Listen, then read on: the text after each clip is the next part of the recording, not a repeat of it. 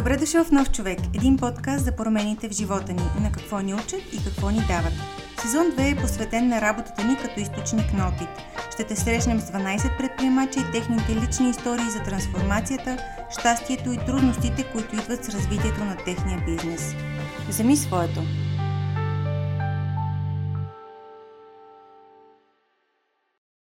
Здравейте, добре дошли в новия епизод на Нов човек. Ние сме Веско, който е редакционен директор на Forbes. Освен това, е работил на професионално ниво с поне 5 тенисиста от актуалните топ 20, но никога не е хващал тенис ракета. Шокиращо. А... И Оля, която по ирония на съдбата идва от семейство на три сестри.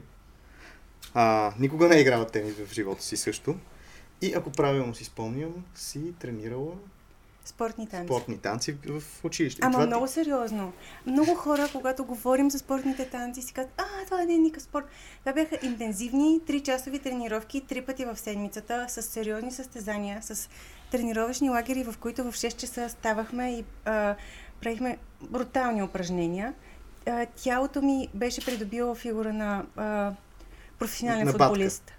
Да, да, пръстците. И Оля, много сме впечатлени. Наистина, просто твоята, твоята спортна кариера почти се доближава на тази нашия гост днес. За мен е, вярвам, Оля, и за теб е невероятно чест да, да приветстваме Магдалена Малеева, Маги Малеева. Едно име, което е познато... Внимай, какво ще кажеш. Познато по няколко различни, в, в няколко различни форми. И това всъщност е причината а, тя да е днес сред нас в а, подкаста Нов човек. А, Маги беше невероятно популярна, когато аз бях млад. Тя беше една от най-добрите тенисисти. Тя до ден днешен е една от най-добрите тенисистки в България. Остава в историята като номер 4 в света. Остава в историята като най-младата и най-възрастната шампионка на България. Може би малко по-късно ще разкаже как стана това. А, остава в историята като една от а, три сестри, които са били а, в топ 6 на световния женски тенис, което е постижение, което е абсолютно феноменално. Никога не се е случвало преди. Най-вероятно много трудно ще се случи отново някога в, в бъдеще. И понеже казах, че познаваме а, маги с двете лица, първата разбира се на, на известния спортист, известния тенисист. От друга страна, тя след а, приключване на кариерата си а, като професионален спортист се посвети на а, каузата за борба с, срещу климатичните промени. Тя е основател на Горичка, съосновател на хармоника или съсобственик на хармоника. А, последни си, че последният ти проект се казва Wind of Change и си съсобственик на тенис клуб Малеви, разбира се, по семейна линия. Толкова много неща. Толкова, толкова има дълго още, интро. Има, има още. и още. Ама няма значение. Да. До тук, но, но хванахме. Добре се Две, двете нишки ги хванахме. Ам, да започнем с чашата, чашата която току-що напълнихме с, надявам се, вкусно мате. Аз много се колебах. Аз мисля, че ти си ми казала, че сте три сестри. Три сестри сме. Ама ти коя беше? Аз съм най-голямата. Ага. Да, обсъдихме го това. Аз а, мислих една друга чаша да взема, в която майка ни ни подари и за най-големия има пише нещо, за средния пише нещо, за малкия пише а, че никога не се не спазва правилата. Което аз нали, бих успорвала, но, но взех друга чаша и тя от Уимбълдън е за...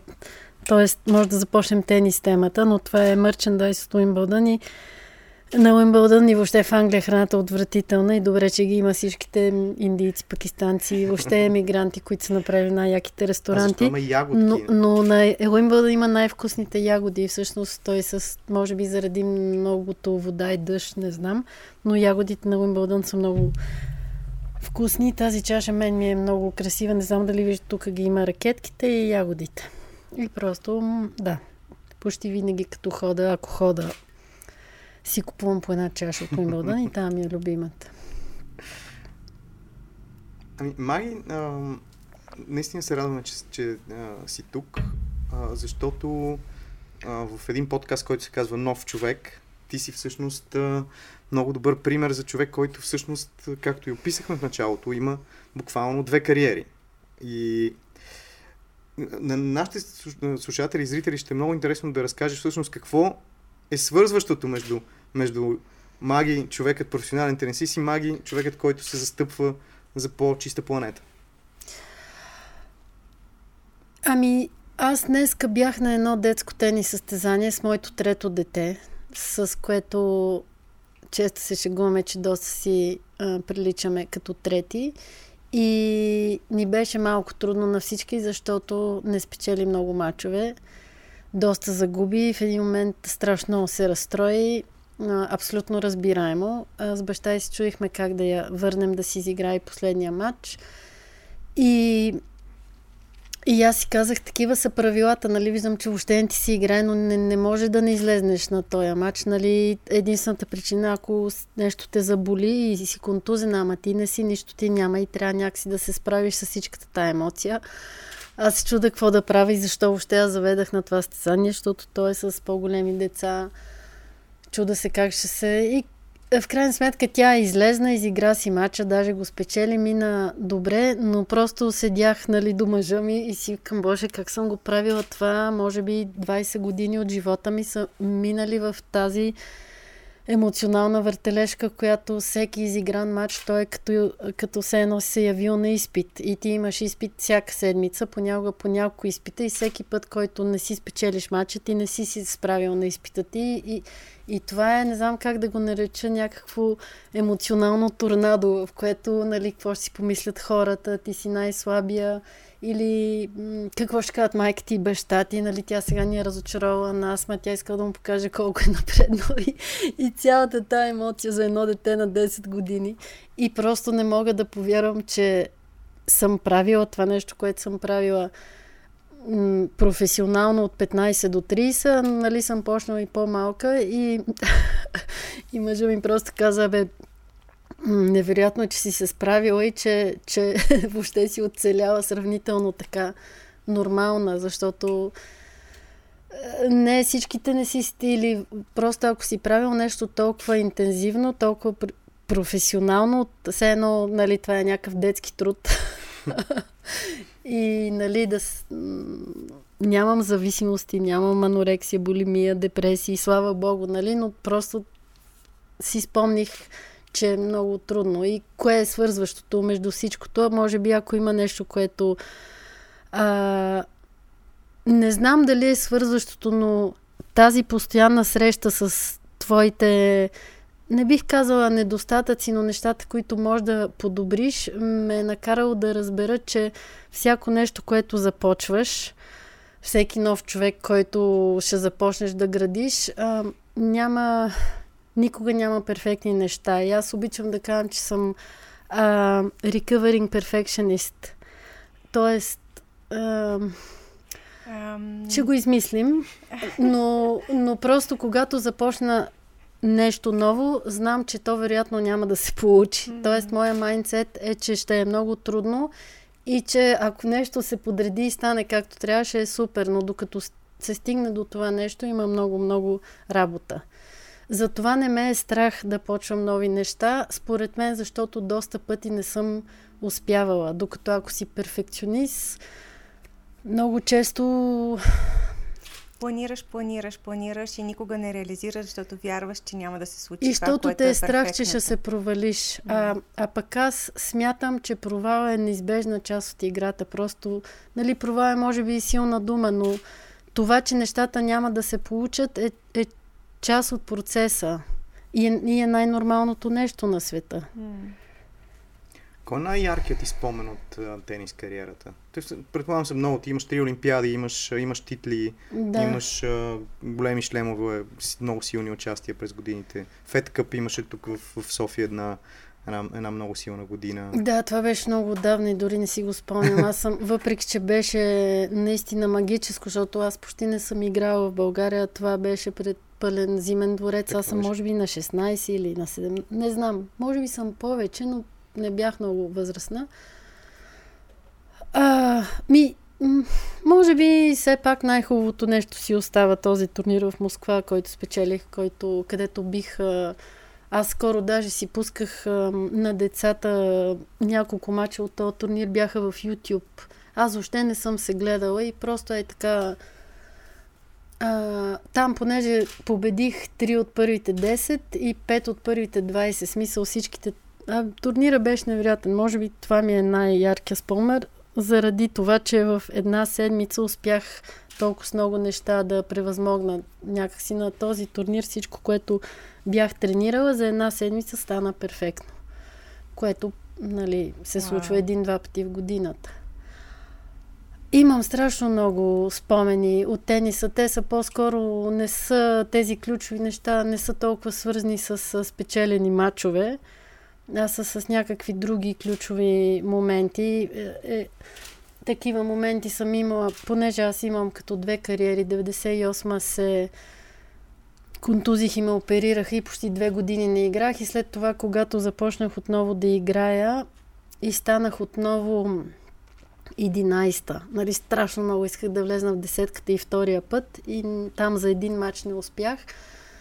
Но един такъв спомен е, че един от първите матчове, които започвам да игра след завръщането ми, нали, не съм играла почти две години. И игра първия си матч съм с моя треньор а, и съм го спечелила матча 7-5 в третия сет. Пак съм страшно недоволна, нали, както казах, съм а, възстановяваща се перфекционистка. А, и съм страшно недоволна. Вървим в, а, в а, някъде в Белгия, Антверпен може би.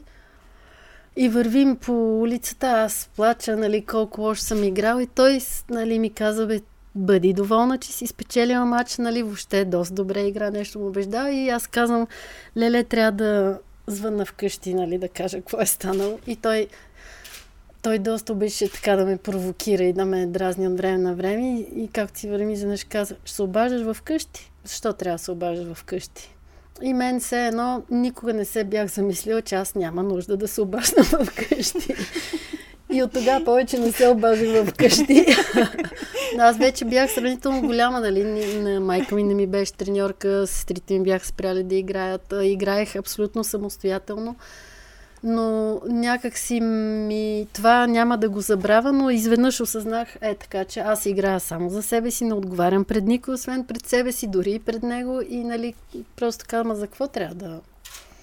Ние, ние с... Истории има много. С, с нашите имахме големи спорове, аз докато на, на, учих в Германия и и те постоянно ми се караха, що не им се обаждам по телефона. И аз ми казах, вие се радвайте, защото ако не ви се обаждам по телефона, това е добър знак. Значи всичко е наред, прекарвам си добре. Ако тръгнат често да ви се обаждам, нали... В този момент, когато получаваш своята свобода, по някакъв начин истински се емансипираш, осъзнаването, че ти носиш отговорност за своя живот и за последствията от тях.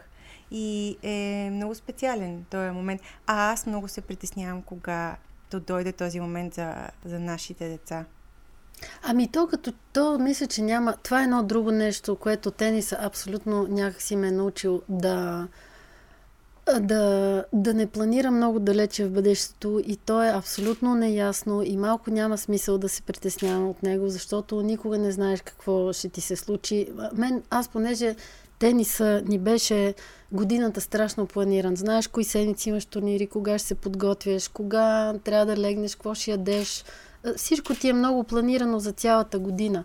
То много редко се случваше така, както ще го а, планираме. обикновено нещо в някакъв момент се контузваш и всичко се срива. А, и аз за децата си го мисля това често, но а, аз виждам с тях, че всичко става доста естествено и постепенно и някак си, понеже двете по-големите са вече тинейджери, започнаха да пътуват и София сами, нали, ста...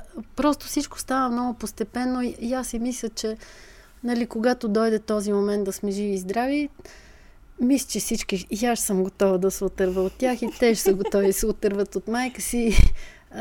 Наистина и покрай пандемията, и покрай всичко, което се случва в момента, Хубаво е да се планира, обаче много, толкова се променя живота изведнъж понякога, че няма смисъл да се притесняваме за, за неща, които са извън нашия контрол mm. някакси. Mm.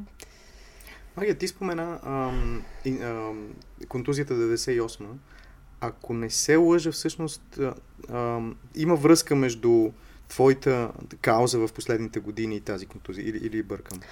А, има връзка до толкова, доколкото аз тогава много започнах да чета. Това бяха две години, които нали, моят интерес към околната среда може би е започнал през моето здраве, въпреки че не съм съвсем сигурна, защото аз имам една тениска на 15 години, където съм нарисувала американското знаме, руското знаме, колко е актуално, двете знамена заедно.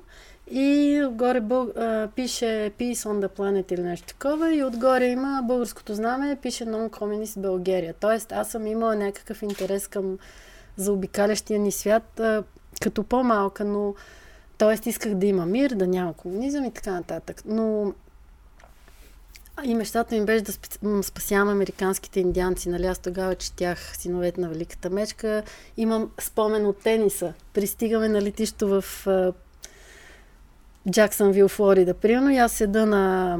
И чакаме си багажа, аз седа на едно летище чисти и, и, и рева страшно много, защото съм прочела синовете на Великата мечка и абсолютната ми мечта е да спаса американските индианци. Ей, аз много истории мога да разказвам, не знам колко време имам, но с две думи някъде 98 започнах много да чета за какво ядем, какво дишаме, какво има във водата, а, стига храната до нас, как се произвежда и тогава просто абсолютно се засили моето убеждение, че заобикалящата ни среда ни поддържа здрави. Тоест, ако ние не се държим добре с нея, тя няма да се държи добре с нас. Тогава се засили интерес към климата. Иначе, от много малка започнах да чета за хранене и то е било свързано с, с това, че трябва да съм в добра физическа форма. И стигаме до твоето отказване от тениса и до началото на всички твои инициативи. Да, до там ли стигнах? Ами, някакси. Ако искате до лека там по лека. Преди 17 години взимаш това решение. Толкова Правилно? много ли? Ами- 2005-та май че се отказах. Ами, По 2022 сме. Да, много е наистина. Какво А. предизвика това решение? Ами трудно ми беше, много ми беше трудно, особено защото и голямата сестра ми казваше, че а, просто нейния край беше страхотен, защото тя, да кажем, че не обичаше страшно много да играе тенис. А, и просто на мене се ми разказваше, че тя като е взела решение да се откаже и страшно се облегчила и тя всъщност имаше завърши пета в света и спечели по- последния турнир, на който игра. И просто нейното решение да се откаже а, страшно я освободило и тя игра много добре. И аз се исках и на мен така да ми се случи. А пък аз последната година ми беше трудна, въпреки че знаех, че ми е последната и че се отказвам. А, бях Играех, все още играех много добре, все още ми се искаше да постигам неща, не успявах съвсем да ги постигна. В същото време не ми се тренираше повече, някакси бях, беше ми писнало от тренировки. А, не ми беше приятна тази последна година, но си я изкарах и, и след това с голямо удоволствие всъщност се спрях да играя. Аз бях готова да спра. Аз, другото нещо е, че докато играех, а, въпреки че аз бях наистина страшно добра, аз бях на 15 години, една от най-добрите до 18, спечелих 3 от 4 големи шлема за девойки и там ние бяхме едно много силно поколение, Каприяти, Пирс, Майоли, а, кой, кои бяха Давенпорт и бях готова да спра, бях много, много уморена от тенис и но не се получи така, както на Мануела и се получи. А, да, сетих си, исках да кажа, че се, се играех тенис, но не се чувствах съвсем на място. А И- защо? Ти си сред Еми аз се интересувах от играчите в всички. целия свят. Ти си с всички постижения, макар че естествено всяко разочарование от загубената игра, то минава през тялото, то се усеща, но в крайна сметка твоята реализация би трябвало да ти даде самочувствието да си да се чувстваш комфортно. А, аз а, да играеш тенис е доста егоистично. А, ти си в центъра на света, всички се грижат за тебе и а, дори да не е твоя, твоите тр, треньор или твоя екип, пак карат те с колизията от летището, целият турнир те обгрижва. И да. мене не ми е окей okay, тази среда, в която едни сравнително малки деца, много често все още тинейджери, а, изпадат в а, клопката да си мислят, че света се върти около mm-hmm. тях. Аз mm-hmm. знаех, че нещо не е наред, че Разбирам. света не е такъв. Това беше от една страна. От друга страна, както казах, аз много се интересувах от а, някакви социални неща и от дори малко и от политика и съм някакси била ангажирана и, и, и понякога излизах на корта и не знаех защо точно съм излезла. В смисъл, mm-hmm. за какво трябва да го печеля това матч mm-hmm. и какво като го спечеля. Аз никой не съм се мотивирала от пари, въпреки че съм много щастлива, че ги имам и че съм ги спечелила, но в такъв смисъл не да. се чувствах на място да. и сега това, което правя, ми е по принадлежи на моя на моите интереси, моя характер и, и това, което ме кара да се чувствам по-смислено. А доколко... Това ми доста ми пречеше.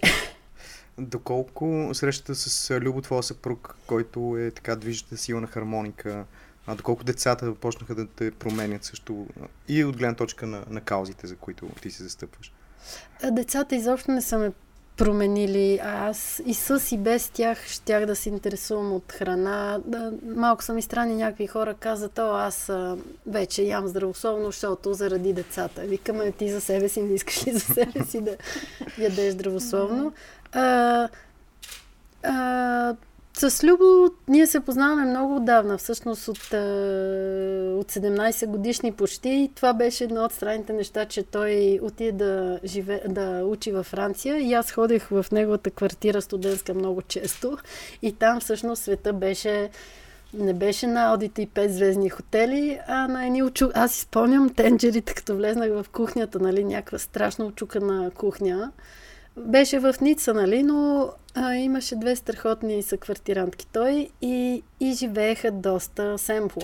И някак си мен това много добре ми подейства, защото знаех, че това е света.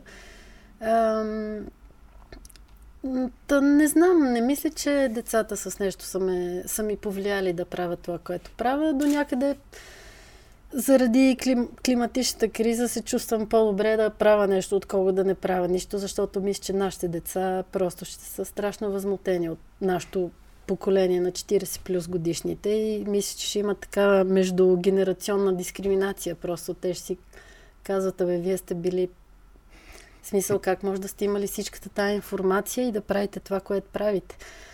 Та, аз поне ще се оправдавам и ще казвам. аз нещо се опитах да направя. Разкажи всъщност а, за различните инициативи, как, какво ги обединява и а, къде са те в момента?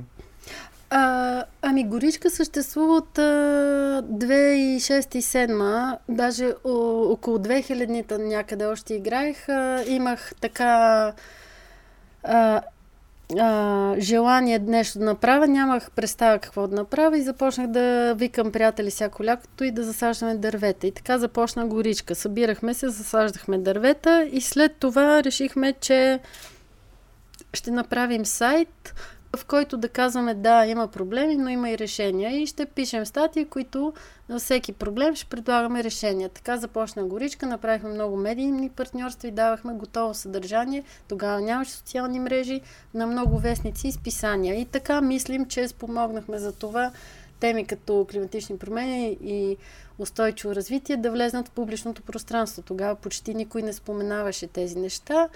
А... И то е много успешно. Това е наистина една от първите инициативи, които наистина получи а, обществено, обществена гласност и много млади хора започнаха да се ангажират с нея. Ами да, появи се някаква общност и след това започнахме да правим тези форуми, които също бяха доста успешни. Те, аз тогава запременях, може и за първи път и не знам как въобще си го помислихме, че може, но за две години направихме 8 форума, което се едно всеки беше като едно тет събитие. Mm-hmm. С зала, с лектори. Беше много работа.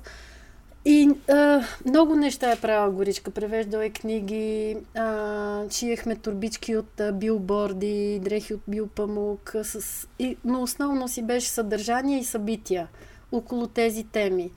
В един момент аз доста се изморих и малко изгубих посока и не толкова се изморих от това, че имах три деца за 5 години, ами малко изгубих посока, защото... Може ли само да повторим три деца за 5 години? Да. Всеки от вас, които ни слушат, тези от вас, които ни гледат, съществува. Оля, да, а, е- ти обичаш да предизвикаш хората. Направете, предизвик, предизвиквам ви да направите пет, три деца, за да...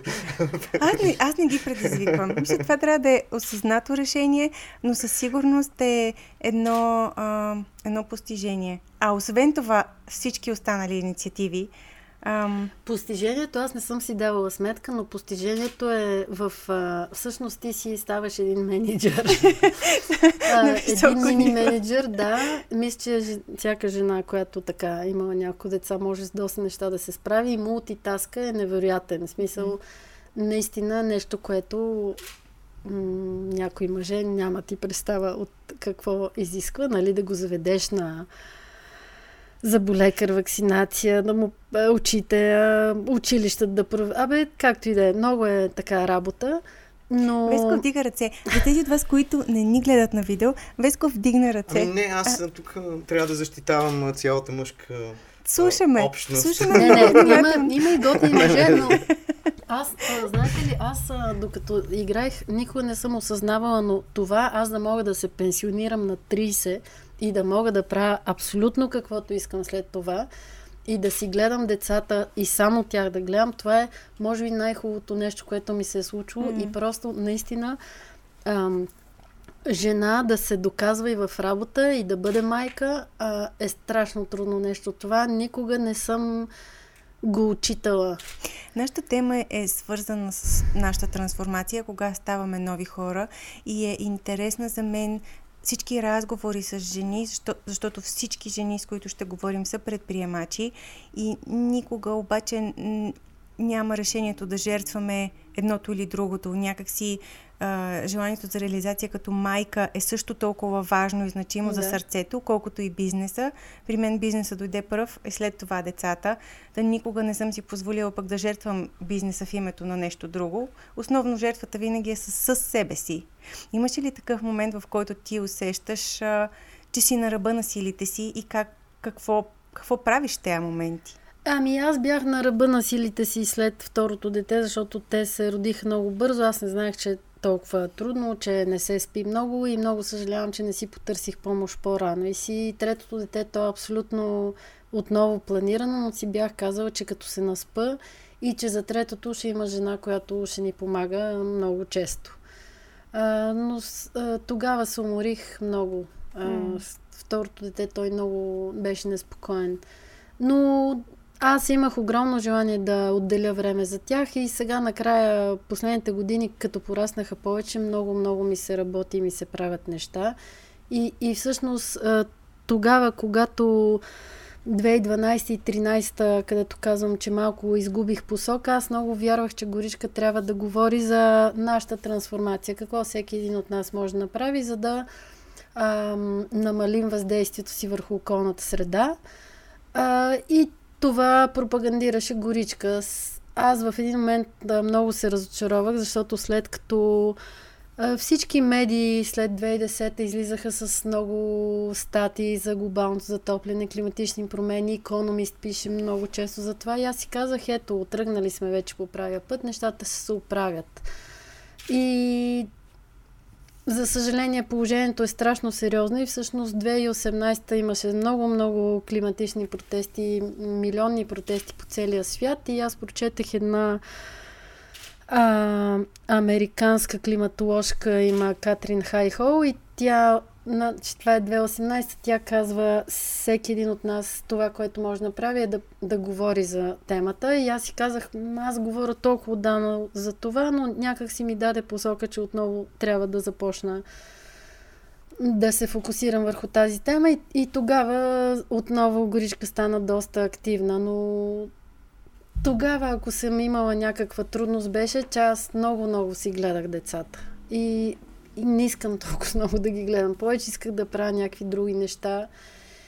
И този баланс малко ми е бил труден, но горе-долу го намирам и те попораснаха, но така 2018 горичка се а, започна да прави нови неща. Нещо, което правим, то си е през хармоника и през храната, но това е един бизнес, който е абсолютно а, започна като кауза. Аз се прибрах в България и просто исках да, заради моя интерес към по-чиста храна, исках да си пазарувам такива неща и някак си моят мъж се запали и той започна да прави хармоника. Върнахме се към маги предприемача и ам, хармоника е в хладилника ни всеки ден е част, вече име за голяма част от българските семейства, които търсят начин а, чиста и вкусна храна. Каква е твоята роля там?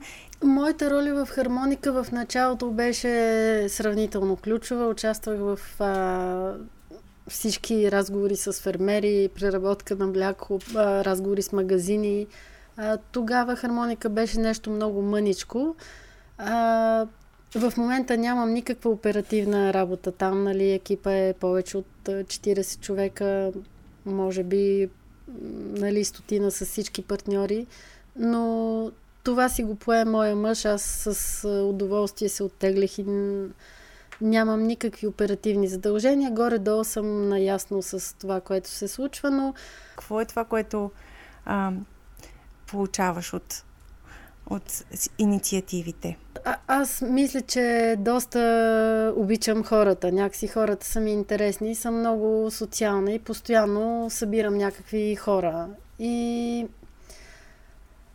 а, през 2018, когато се появи Грета Тунберг, на която аз се възхищавам, а, някак си, си казах, не е срамно да се говори. Затова няма да ти се подиграват маги спокойно. Говори си. Нали, аз се чувствам, както и доста хора в България, че някак си няма много общност и няма много разбиране. Нали, това се смята като някаква лява тема.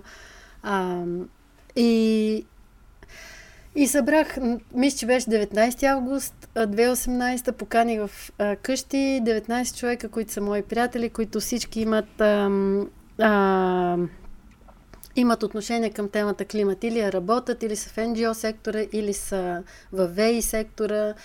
А, най-различни хора и нали, казах им, хора, много зле се чувствам, нали, няма да удържим температурата до 2 градуса до 2050 а, нали, започва някакъв екологичен разпад, той, нали, приближаваме тези tipping points. А, между 25 милиона и 1 милиард климатични беженци се, се очакват до 2050-та. Това са според докладите на IPCC. И всички ние така, тези хора, които се събрахме, ги знаем тези неща, отчаяни сме, разтревожени сме. И от тогава се заформи тази група на анонимните климатици. Аз казах, виж сега, да не се вдъхновяваме страшно много, силно нищо няма да постигнем. Пак се връщам към началото на разговора и да, нали, всички бяхме много вдъхновени и си мислим, че ще променим света, но мене ми е ясно, че това ще стане трудно. Както и да аз казах, аз поемам само ангажимент, че се срещаме веднъж в месеца. И от тогава тези анонимни климатици, така се нарекахме, сме се виждали всеки а, месец и правиме най-различни неща, кои успешни, кои неуспешни. Но покрай тези хора, Горичка започна да прави ново съдържание, подкаст. А, идея, това, което се промени от засаждането на дървета и говорене за личната промяна и какво всеки един от нас може да направи, мене този а, светоглед доста започна да ме дразни, защото мисля, че големите замърсители са огромните виновници и че това да се прехвърля вина към отделния човек всъщност е бил, било инструмент на петролна компания, която измислила въглеродния калкулатор и сега ти и аз ще си изчисляваме колко вредим, mm-hmm. но BP или Shell и така нататък, да не ми се сърдат. А, за това исках Горичка да говори за политиките, mm-hmm. какво трябва наистина да се променя в бизнеса, в регулациите, в законите. И, и всъщност от 2018 Горичка започна през анонимните климатици да говори за тези големи неща. А, и от там започна и това нещо Wind of Change, което искаме да помагаме на бизнеса да се променя. Така че, нали, аз имам и ресторант, правила съм и разни... Им, има нещо предприемаческо в мен, но то никога не е за да някъде да изкарвам някакви пари. Аз просто а, обичам а, различните хора. Аз доста трудно съда някой, доста трудно мраза и по-скоро а, а, имам някакво такова вярване, че ако някакви хора седнат да си говорят, ще се разберат. Mm. И ми е интересно да бъда в компания на хора с различно мнение, защото съм сигурна, че всеки е прав за себе си и си вярва това, което говори. Колко е готино това. Ние в а, нашите срещи ще срещнем а, изобретатели, ще срещнем предприемачи с огромни а, мултинационални екипи.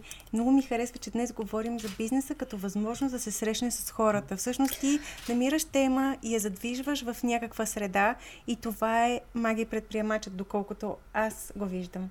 Ти? Ами аз а, като спортен фен за мен маги предприемач, нали, тя, тя сама каза, че а, нали, има лукса да се пенсионира на 30 mm. години, ама аз мисля, че нали, ти си започнал толкова малко да блъскаш топката. Нали, ти, аз съм била кариера, на 8 дни, си... когато съм отишла на кортовете за първи път. Ето, аз, и аз мисля след 30 години трудов стаж да се пенсионирам, дай Боже, нали? Така че ти си го направил. Маги, а, отиваме към, към края и а, беше страшно интересно да ни преведеш много бързо през много неща, които сте си случили. То, този подкаст може да го откараме 3-4 часа и пак ще е интересно. А, но дете си вика от София до, до Синемора, че си го пусна човек и ще го слуша. Но, понеже все пак имам ограничения във времето. По-добре, че има нещото. значи от София до къде? Хората. До Ихтиман може да ни слушате. А, мисля, че на, на нашата аудитория ще е много интересно да разкажеш ти а, към днешна дата ситуацията в България а, на политическо, обще, обществено ниво, а, какво се случва добре и какво не се случва добре по отношение на начините ние да се преборим с климатичната криза? Конкретно за България, като, като политики, като... А, значи ние в понеделник а, групата на анонимните климатици ще прави а, слот анализ, което нямам представа какво е, но, но доктор Симичия ще ни превежда през това упражнение, защото на последната среща се изпокарахме, защото не може да решим кои са приоритетите. Смисъл, темата е толкова всеобхватна, нали? Тя обхваща транспорт, земеделие, енергетика. А в България 12 години не е правено нищо. Тоест, климатичния закон, участие в международни спогодби и конференции не, не се е случвало. Тоест, хората, които в момента са в МОСВ и отговарят за тема климат, са наистина все едно някой е така ги е настъпил. И това, което можем да правим също, е да следим подкаста климатични, а, Анонимните климатици, за тези от вас, които не са го слушали. те си, Оля, те си конкуренция. Конкуренция, обаче от много готината конкуренция, която с удоволствие ще промотираме. А, така че има много епизоди, с много, между другото много интересни разисквания точно по темата за климата а, и вярвам, че а, да, да я поставим на дневен ред на семейно ниво, у дома, в къщи, с децата, в училище. А... За конкуренцията искам да кажа, а, че ние сме по-скоро партньори. Аз това, моя мъж много ми е повлиял, защото ние бяхме, нали, ние от първите хора, които се занимаваха с био, след това се а, появиха много други хора и той за всеки винаги много се е радвал. И се ми каже, ма колкото повече има такива като нас, така се променя средата, в която живеем с добрия пример. И, и това са наши партньори, те не са ни конкуренти. Мен това много ме е повлияло и аз същото си мисля за тениса. Аз всъщност управлявам нашата тенис школа. Може би за това още не говорихме, но ние имаме една страхотна тенис школа, ма ще ми извикате наново. Но през нея минават а, страшно много стотици деца и и много приятен екип от хора я прави. Тоест аз всичко, което правя, не бих могла да го правя без екипа от хора, с които го правя. А, та за конкуренцията в България, в София няма много клубове, които да работят добре. И аз много добре осъзнавам, че ако аз имам конкуренции повече клубове работят добре, това ще е много добре за всички. А за мен не е добре да нивото да е слабо. А, за климата, сега хората, които са в МОСВ, а, са, са много по-добре от преди. България има страхотна възможност да да има много повече веи, да си промени земеделието. Това с загуба... Ние малко тук говорихме за климатичната криза, но загубата на почвения слой хумуса, това ще е огромен проблем, защото от ерозията, от опустиняването, почвения слой, който ни храни, той изчезва и следващите 20-30 години. Това ще е много голям а, проблем. Тоест, а, България има невероятна почва, невероятна храна, но това е нещо, което не се оценява и не се грижим на този етап за него.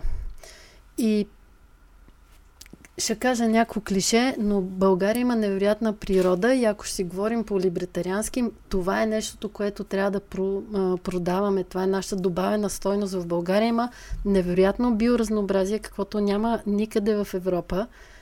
Почти никъде, вероятно. Има диви реки, има такива, има гора, има вековни гори, които в повечето Европа те са изсечени. България е невероятно място, но ние... Което да продаваме, но за, и за което да се грижим. Така, Да. Както, както всеки Трябва да го трябва. запазим, за да може да привличаме хора с него. Мисля, че това е точното място да поставим точка Чу, на разговора. чудесен, чудесен завърш. Много благодарим, Маги, И за твоето благодаря. участие днес.